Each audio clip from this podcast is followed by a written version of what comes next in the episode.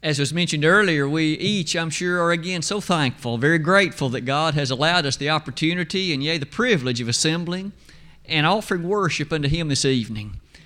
As Roger mentioned at the outset of those announcements about the gratitude that we each should feel and the characteristic of being able to assemble in this way, it truly is an opportunity that we ought never forsake, but to appreciate that there are many who would wish to be with us, but due to health reasons or otherwise, they are unable to do so.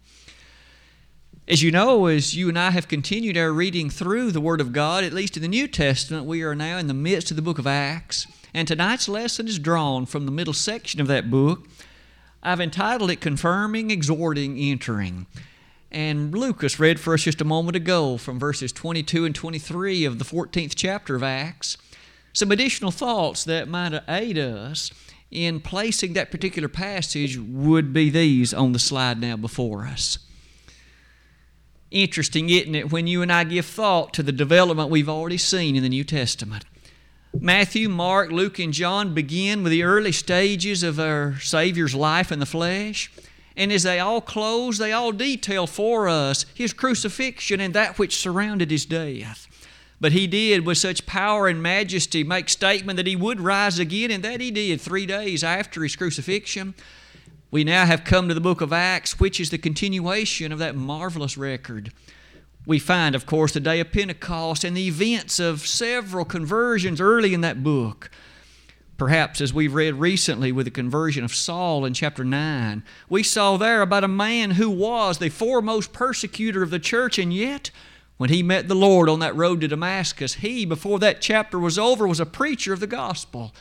What a transformation was wrought that kind of change, or at least significant change, can happen in any life when that person is converted to the marvelous teachings of the truth. You might notice as we look at the book of Acts and appreciate this division, you'll notice that among the 28 chapters of Acts, it seems rather easy to see a line of separation that occurs between chapters 12 and 13. Those first 12 chapters had Jerusalem as the center city, if you please almost all the effort and all the work centered around efforts that took place in that city. And Peter appeared to be the principal individual carrying out those efforts and labors. It was he who, of course, was the one involved on the day of Pentecost. At least his sermon is the one recorded for us in Acts 2, verses 14 and following. In chapter 10, it was he who, of course, preached to Cornelius. In chapter 11, it was his record of those events that prompted the questions and observations listed for us there. However, as we come to chapter 13, we seemingly see Peter very scarcely mentioned from here onward. In fact, the center individual, other than Jesus, of course, is Paul. We find him making several missionary journeys, and we find several chapters surrounding his voyage to Rome we find the center city is that of Antioch. In fact, as you look at those thoughts with me, you'll notice all of it was centered around, though, the carrying forth of the wonderful message of truth. Amazingly, you'll notice one last observation. As we give thought to the events of chapters 13 and 14 this evening, especially chapter 14, I hope that we can reflect briefly now upon that first missionary journey, and in so doing, to cast the spotlight, to set the stage, if you will, on the events that bring us to chapter 14, verses 20, 21, and 22. Here are some initial thoughts I would invite you to consider with me. We noted a moment ago that as chapter 12 seemingly is the last chapter with Peter as a central figure. Things open in chapter 13 with the Holy Spirit having something to say. Please notice as we read verses 1, 2, and 3 of Acts chapter 13. Now there were in the church that was at Antioch certain prophets and teachers, as Barnabas and Simeon that was called Niger, and Lucius of Cyrene, and Manaen, which had been brought up with Herod the Tetrarch, and Saul. As they ministered to the Lord and fasted, the Holy Ghost said, Separate me Barnabas and Saul for the work whereunto I have called them. And when they had fasted and prayed and laid their hands on them, they sent them away. And we have the opening saga of what is often called the first missionary journey or the first evangelistic tour. Amazingly, we now see the Holy Spirit selecting out these individuals, and you'll notice it's Barnabas and Saul, and commissioning them for the work whereunto they had been called. At that point, the details of that work had not been given to them, but we're about to see it over the next several chapters. Immediately, you'll notice the first missionary journey begins. Verse number four begins with the words, So they. These two, Barnabas and Saul, didn't question, they didn't offer excuses. They went and did precisely and immediately that which the Holy Spirit had called them to do. And it begins by saying, Being sent forth by the Holy Ghost, departed into Seleucia, and from thence they sailed to Cyprus. You'll notice immediately that a city is mentioned, and perhaps this map can again be of some assistance to us. It is a map that details for us in order the stopping places, the major cities of interest on the first missionary journey of Paul and Barnabas. If you'll start over to the far right, you'll notice Antioch is there identified, that particular city or location. And you'll also notice that from there, the rest of those cities with a different color are listed for you and me to consider. On that previous slide, I had listed them for us, and might I draw your attention to them again? Following Antioch, there was Salamis. Now, Salamis, as you'll notice, is actually on the island of Cyprus. It's on the eastern end of the island of Cyprus, and so Paul and Barnabas, they sailed across that particular section of the Mediterranean Sea. As they came to Salamis, we next learn that they crossed the island and came to the city of Paphos on the southwestern end of the island of Cyprus. The Holy Spirit didn't provide a number of details, merely identifying those two principal stopping places. From there, they boarded a ship and traveled to Perga, which again is about the middle, exactly the middle of that slide, back on the mainland. You'll notice from Perga, left there and came to another city called Antioch. But please observe with me that there were two cities known as Antioch. One was Antioch in Pisidia, the one that's numbered four. The other was, again, that Antioch known as uh, in the upper region of Galilee. At this point, you'll notice passing quickly from the city of Antioch came to Lystra. I'm sorry, to Iconium, and then to Lystra, and then finally on to Derbe as Paul made these journeys, as he and Barnabas set themselves along those courses, we're going to make some comments now, briefly, very briefly, I might add, about some of the things that befell them. But before we do so, please notice the journey doesn't stop at that point. Oddly enough, and this was very unique to the missionary journeys, Paul and Barnabas, after reaching Derbe, they turn around and retrace in order the same cities that they had just previously visited. And hence, from Derbe back to Lystra, back to Iconium, back to Antioch, and ultimately all the way back to that initial city of Antioch. As you look at all of those cities and the characteristics of them, let's revisit that previous slide and notice again some comments that I would invite you to notice about them. At virtually every one of the stops, there was significant problem. There were troubles that seemingly enclosed and surrounded Paul on every hand. When we come to the city of Paphos, remember that was on the island of Cyprus. And you'll notice in verses 6 and following of Acts chapter 13, record is given about a sorcerer who opposed the efforts of Paul and Barnabas there. That opposition ultimately ended by that man becoming blind in a proverbial and also a rather miraculous fashion.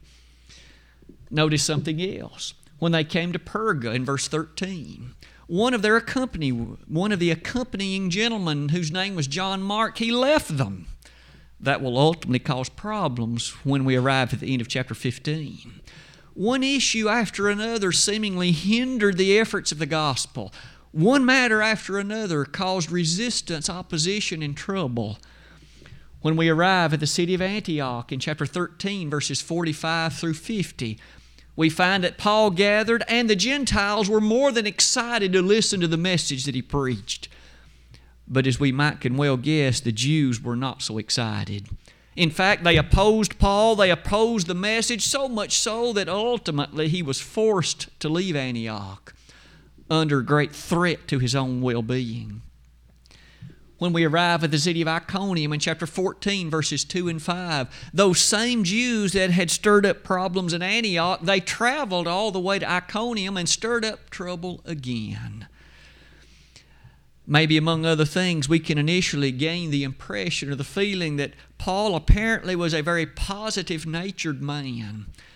With all these problems and these Jews that seemingly were not at all satisfied until they had ceased his proclamation of the gospel. You'll notice finally, we arrive at Lystra in chapter 14, verse 19, at least for these. And now, those Jews who were so adamant against his preaching, they dragged him out of the city and stoned him and they thought they had killed him. However, after they departed, Paul stood up, went on into Derbe, and continued to preach. Isn't that a wonderful story? Isn't that a tremendous statement about his confidence and assurance in the message of truth? Having noted those things, might I ask you to appreciate specifically the text that Lucas read earlier? In verses 20 and 21, and then on into verse 22. Howbeit, as the disciples stood round about him, he rose up and came into the city, and the next day he departed with Barnabas to Derbe.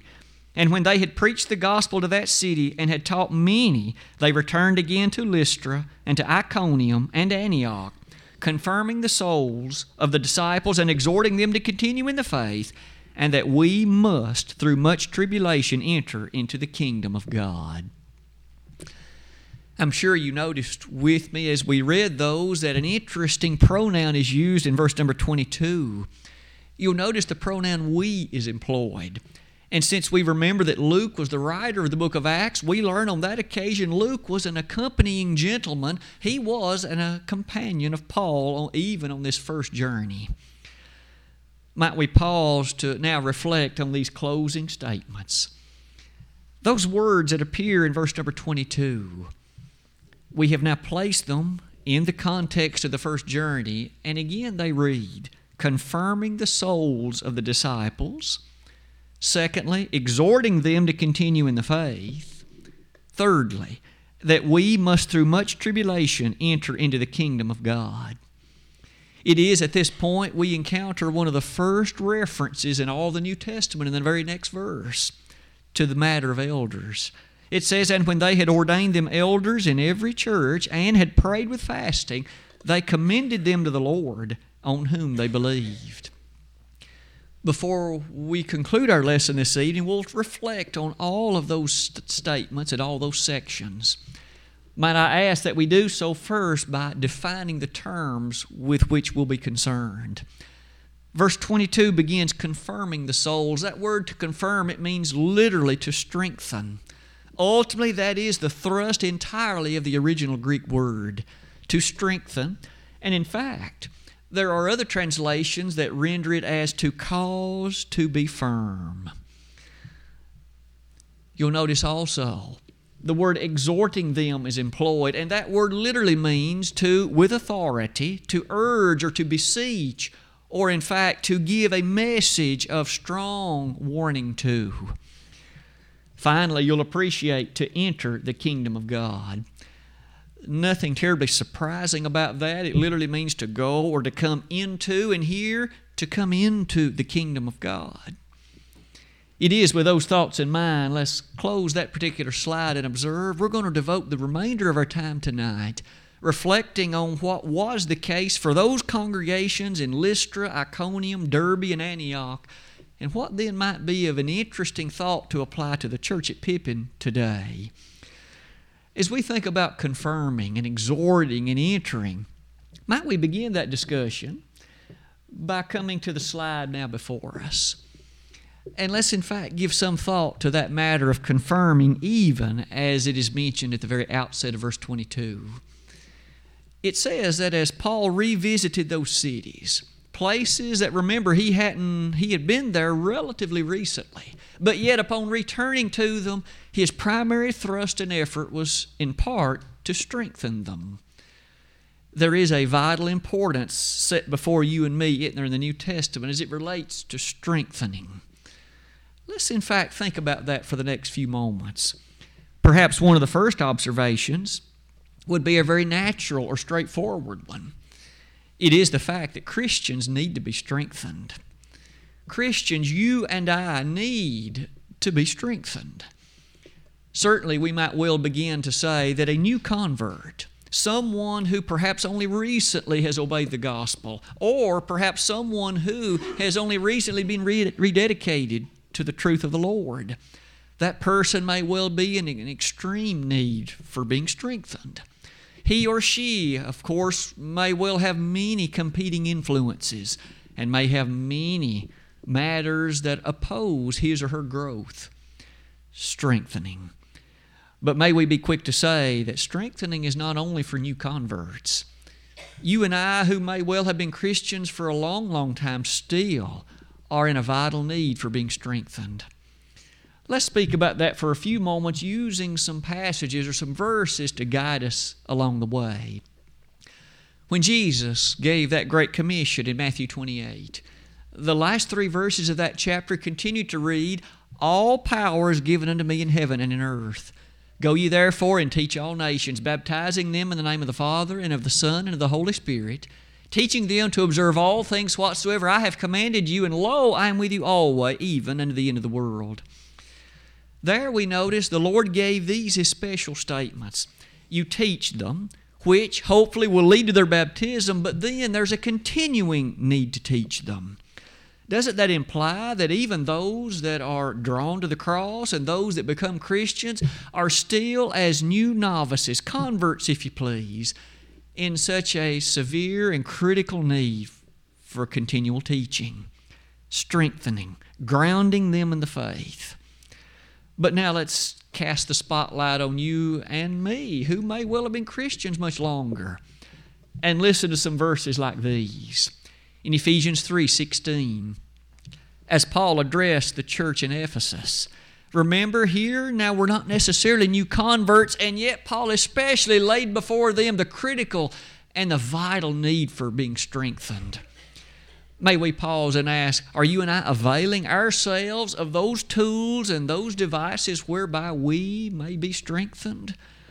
Certainly, that includes all of the services of the church being present at the assemblies, being there and ready to engage and participate in the way in which we can.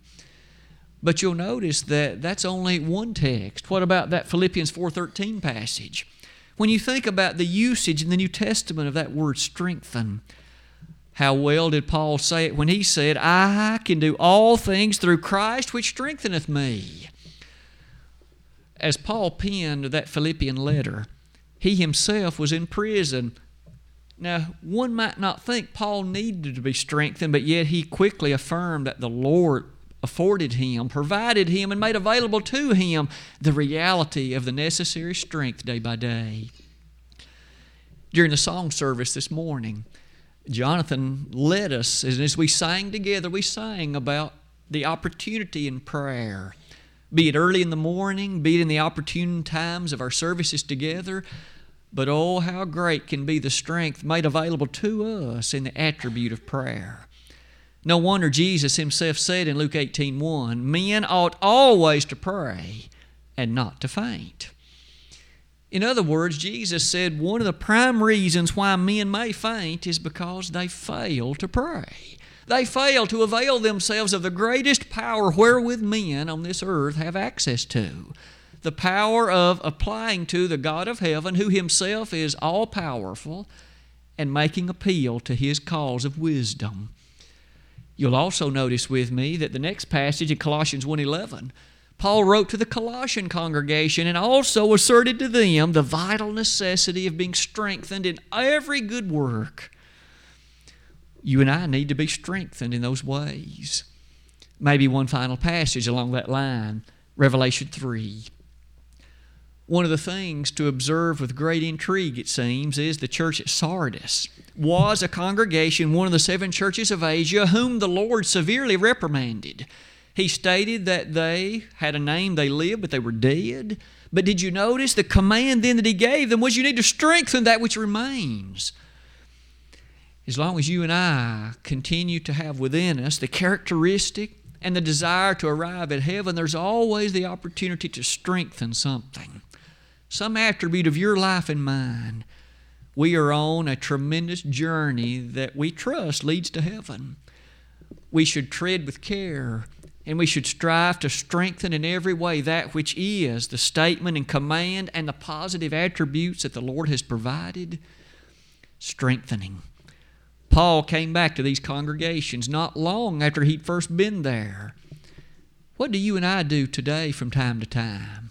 Our missionary friends that we support, Brother Gilbert, Jack Honeycutt, and others, as they labor in these distant places overseas, often as they go to these places, they return yearly to hold gospel meetings. They return on rather regular bases to strengthen the brethren that are there. May I say that though you and I may not live in India or China or Australia, we also need to be constantly strengthened. But grow in grace and in the knowledge of our Lord and Savior Jesus Christ. Those words of 2 Peter 3:18 as you'll notice with me following that thought, we now come to this observation. One of the things about strengthening the physical body is that it requires activity. You may have an exercise machine, or maybe you've seen them on television advertised. It does little good to buy one if you don't use it. May I say that you and I, even in our spiritual livelihood, if we're going to be strengthened, that requires activity. We mentioned prayer just a moment ago. What else might be included in that list, especially as we come to the next element on our slide? For it says, the Holy Spirit did, that not only did Paul confirm them, that is to say, strengthen them. Verse number 22 says, and exhorting them to continue in the faith. Those brethren, those first century brethren that were in Lystra and Derbe and Iconium and in those cities that we noted there in Asia Minor. You and I can appreciate the fact that there were some significant opposing forces to them. Let's think about those opposing forces as we give some consideration then to the manner in which this exhortation might have taken place. Again, that word exhort is tied to the word continue. Literally, that word continue in the original language means to persevere. Those individuals that lived in Asia Minor, think with me about some of the matters they faced. Remember, they were Gentiles by virtue of character, they were not Jews by inherent nature. As such, remember the forces that labored against them. There was rampant idolatry among the Gentile world, it was well known about the worship, let's say, of the goddess Diana and others. That worship of Diana took place in the centerpiece known as Ephesus, and Ephesus was not that far, really, across Asia Minor from this city of Antioch, from Derbe, from Lystra, from Iconium. Not only should we notice that, what about those forces from the Roman government? The city of Rome, of course, was the imperial city, and the Caesars were often lifted up as respected to be worshiped. All of those forces impeded so greatly the efforts of the gospel in Asia Minor. No wonder Paul then, shortly thereafter, exhorted them to continue in the faith. They had been planted in the faith not too long earlier, but now they were so quickly tempted to drift away from it to drift back into Caesar worship, to drift back into the other kinds of idolatrous activity, to drift back into the lewd, licentious world of ungodliness. Paul, it says, exhorted them to continue in the faith. Think with me for just a moment about some of these verses. Isn't it true that you and I, whether new convert or convert from a long, long time ago, we still need to always be exhorted to continue in the faith. Satan is so often busy, isn't he? Wielding the opportunities presented to him and the thoughts and minds of people, often directly opposed to the teaching of the truth, and you and I are surrounded by it. In the workplaces, at school, in the community, even sometimes in our own family members. And as such, we need continual exhortation in the faith. Exhortation stated in verses like these to that city of Corinth, that city known for activities that were very much opposed to the ways of God. Didn't Paul to them write in 1 Corinthians 15 58? Be ye steadfast, unmovable, always abounding in the work of the Lord. For as much as you know that your labor is not in vain in the Lord, question are the efforts that you and I put forth. Should we ever feel as if it's wasted? Should we ever feel as if this labor for the Lord is to no avail, to no benefit, completely ineffectual? There are times that you and I may begin to feel so. A gospel meeting is planned, and yet there are no responses publicly. But could it be that their lives strengthened by what took place? Could it be that they're individuals who are drawn near to the Lord and perhaps nothing public to you and me is easily visible? Sure, that could take place, and no doubt does. Maybe you and I should appreciate then with grandeur that the exhortation to continue may not always be as visible publicly. Isn't it true that one of the last passages in 2 Peter 1, verses 6 and 10, highlight these beautiful considerations. In verse number six, you remember with me that among the Christian graces that were highlighted, add to your faith virtue, and to virtue knowledge, and to knowledge temperance, and to temperance patience, and to patience godliness, and to godliness brotherly kindness, and to brotherly kindness charity. And you'll notice that among those words is the word patience. That word literally means perseverance. It's the same kind of idea here that Paul exhorted those brethren in Asia Minor to. You stick with your devotion to Christ no matter what occurs around you. Admittedly, there are times that's challenging and there are times that that's demanding, but Paul exhorted them to continue in the faith. You'll notice that four verses later, in verse number 10 of the same chapter, make your calling and election sure. There is a certainty and a confidence and assurance attached to faithfulness in the Lord that allows us to move along in life with an air of positive nature and an air of understanding that there's a far greater matter about us than what this world has to offer. Maybe one final passage in 2 Peter 3:14. One last time near the close of that book an exhortation to steadfastness.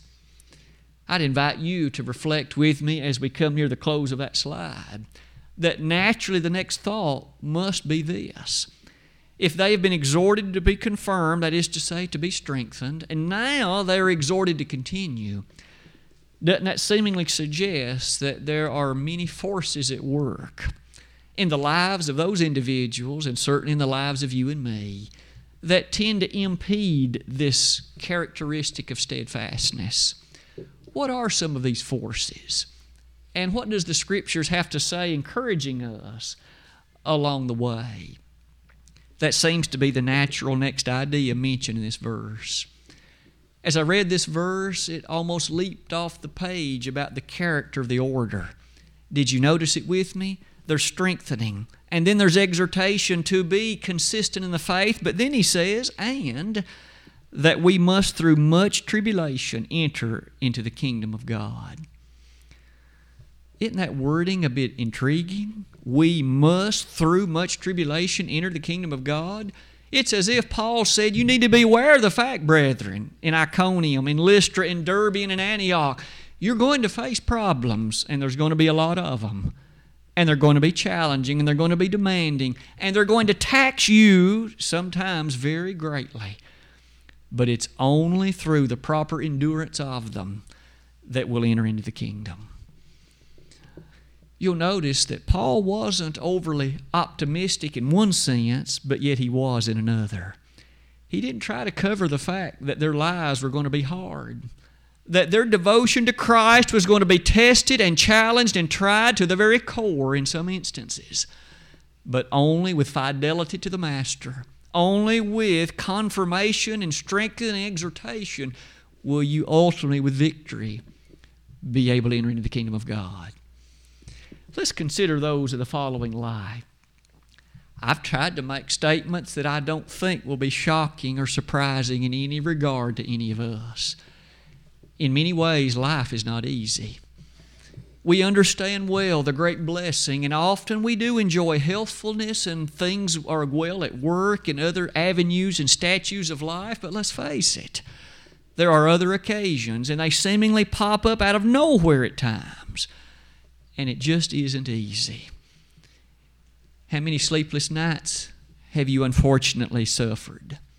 How many times of great decision rested before you when it wasn't clear which is the proper path to take? How many times did you hear news that shook you to the foundation of your being on that occasion? How many times did someone you love make some decision and you shed tears over it? It caused you that much disappointment and heartache. How many times have there been occasions that beset you in such a way that you simply weren't yourself for some protracted period of time? Life isn't easy. Life isn't a bed of roses. From the time of the fall in Genesis 3 onward, it has been that way. Now, when Adam and Eve were here before sin entered the world, it was a paradise on earth. There wasn't any death, there wasn't any sorrow. But from that time forward, there's been disappointment and heartache and death. There's been sh- tears of sadness shed. There have been matters that have troubled you and I in untold ways in every generation since you might appreciate some of these statements as you and I think about where those problems can arise. It can relate to you and me personally, our own health. It can be in our family. It could be on the job, in the community. It could even be in the church. Many have been the times my family and I have had individuals to speak with us, to call us, talk with us, and talk about how their heart ached because of something happening in the church of which they were a member. Sometimes it's hard to find the words to provide comfort, to provide solace, to provide that which is the proper thing. May we suffice it to say, Paul came to these brethren in the midst of what could have been weakening circumstances, circumstances in which they were so sorely tried, and he offered that which was strength. Through the gospel, he offered exhortation. Look at some of those features at the bottom, and you'll quickly recollect with me a number of other occasions in the wonderful Word of God in which we find things like this. We might well begin. Paul himself had a thorn in the flesh. In 2 Corinthians 12, verses 7 and following, he highlights what anguish it had brought his way, his earnest prayers for its removal, but it was not to be. It was something apparently with which he lived for the rest of his days. What about that scene set before us in 2 Corinthians 11 23? You'll notice there, Paul gave a listing of several things he suffered including shipwrecks, beatings, perils, both from countrymen and otherwise, circumstances surrounding the constant weight that rested on his mind. Paul was concerned about the churches he had established. Would they endure? Would they remain faithful? Would they, in essence, be that which they ought to be? You remember how Paul was beside himself in spirit after he wrote the First Corinthian letter? He wondered how those brethren would receive that message as harsh as it was, Paul feared it might drive them away from the faith. When Titus was late in coming, Paul was worried. How did they receive the message? And oh, how he says, My heart was comforted when Titus brought me the way that you received it. Paul loved the church. It broke his heart when the thought of something to damage it in some way came across his mind. You'll also notice there were many adversaries. 1 Corinthians 16 9, as Paul closed the 1 Corinthian letter, he said there are many open doors and there are many adversaries. Today, doesn't it in some sense remain so? Open doors seemingly go hand in hand with adversaries, hand in hand with problems, difficulties, and persecutions. As you come near the close of that slide with me, you can quickly list others. The apostle James was put to death in Acts 12 because of his fidelity to the master. That scene of events mentioned in Revelation 3:20. Didn't Jesus say, "If you'll come over to live with me, that is be faithful, you can enjoy the blessedness of all the nature of what is eternity in heaven." That's what we look forward to. So far as we've looked at this third element, much tribulation. Isn't that a bit surprising to hear the Spirit of God be so direct? Maybe you and I today, as we are wise to help new converts realize as you obey the gospel, there are going to be forces that oppose you, but Jesus will always be there to help you.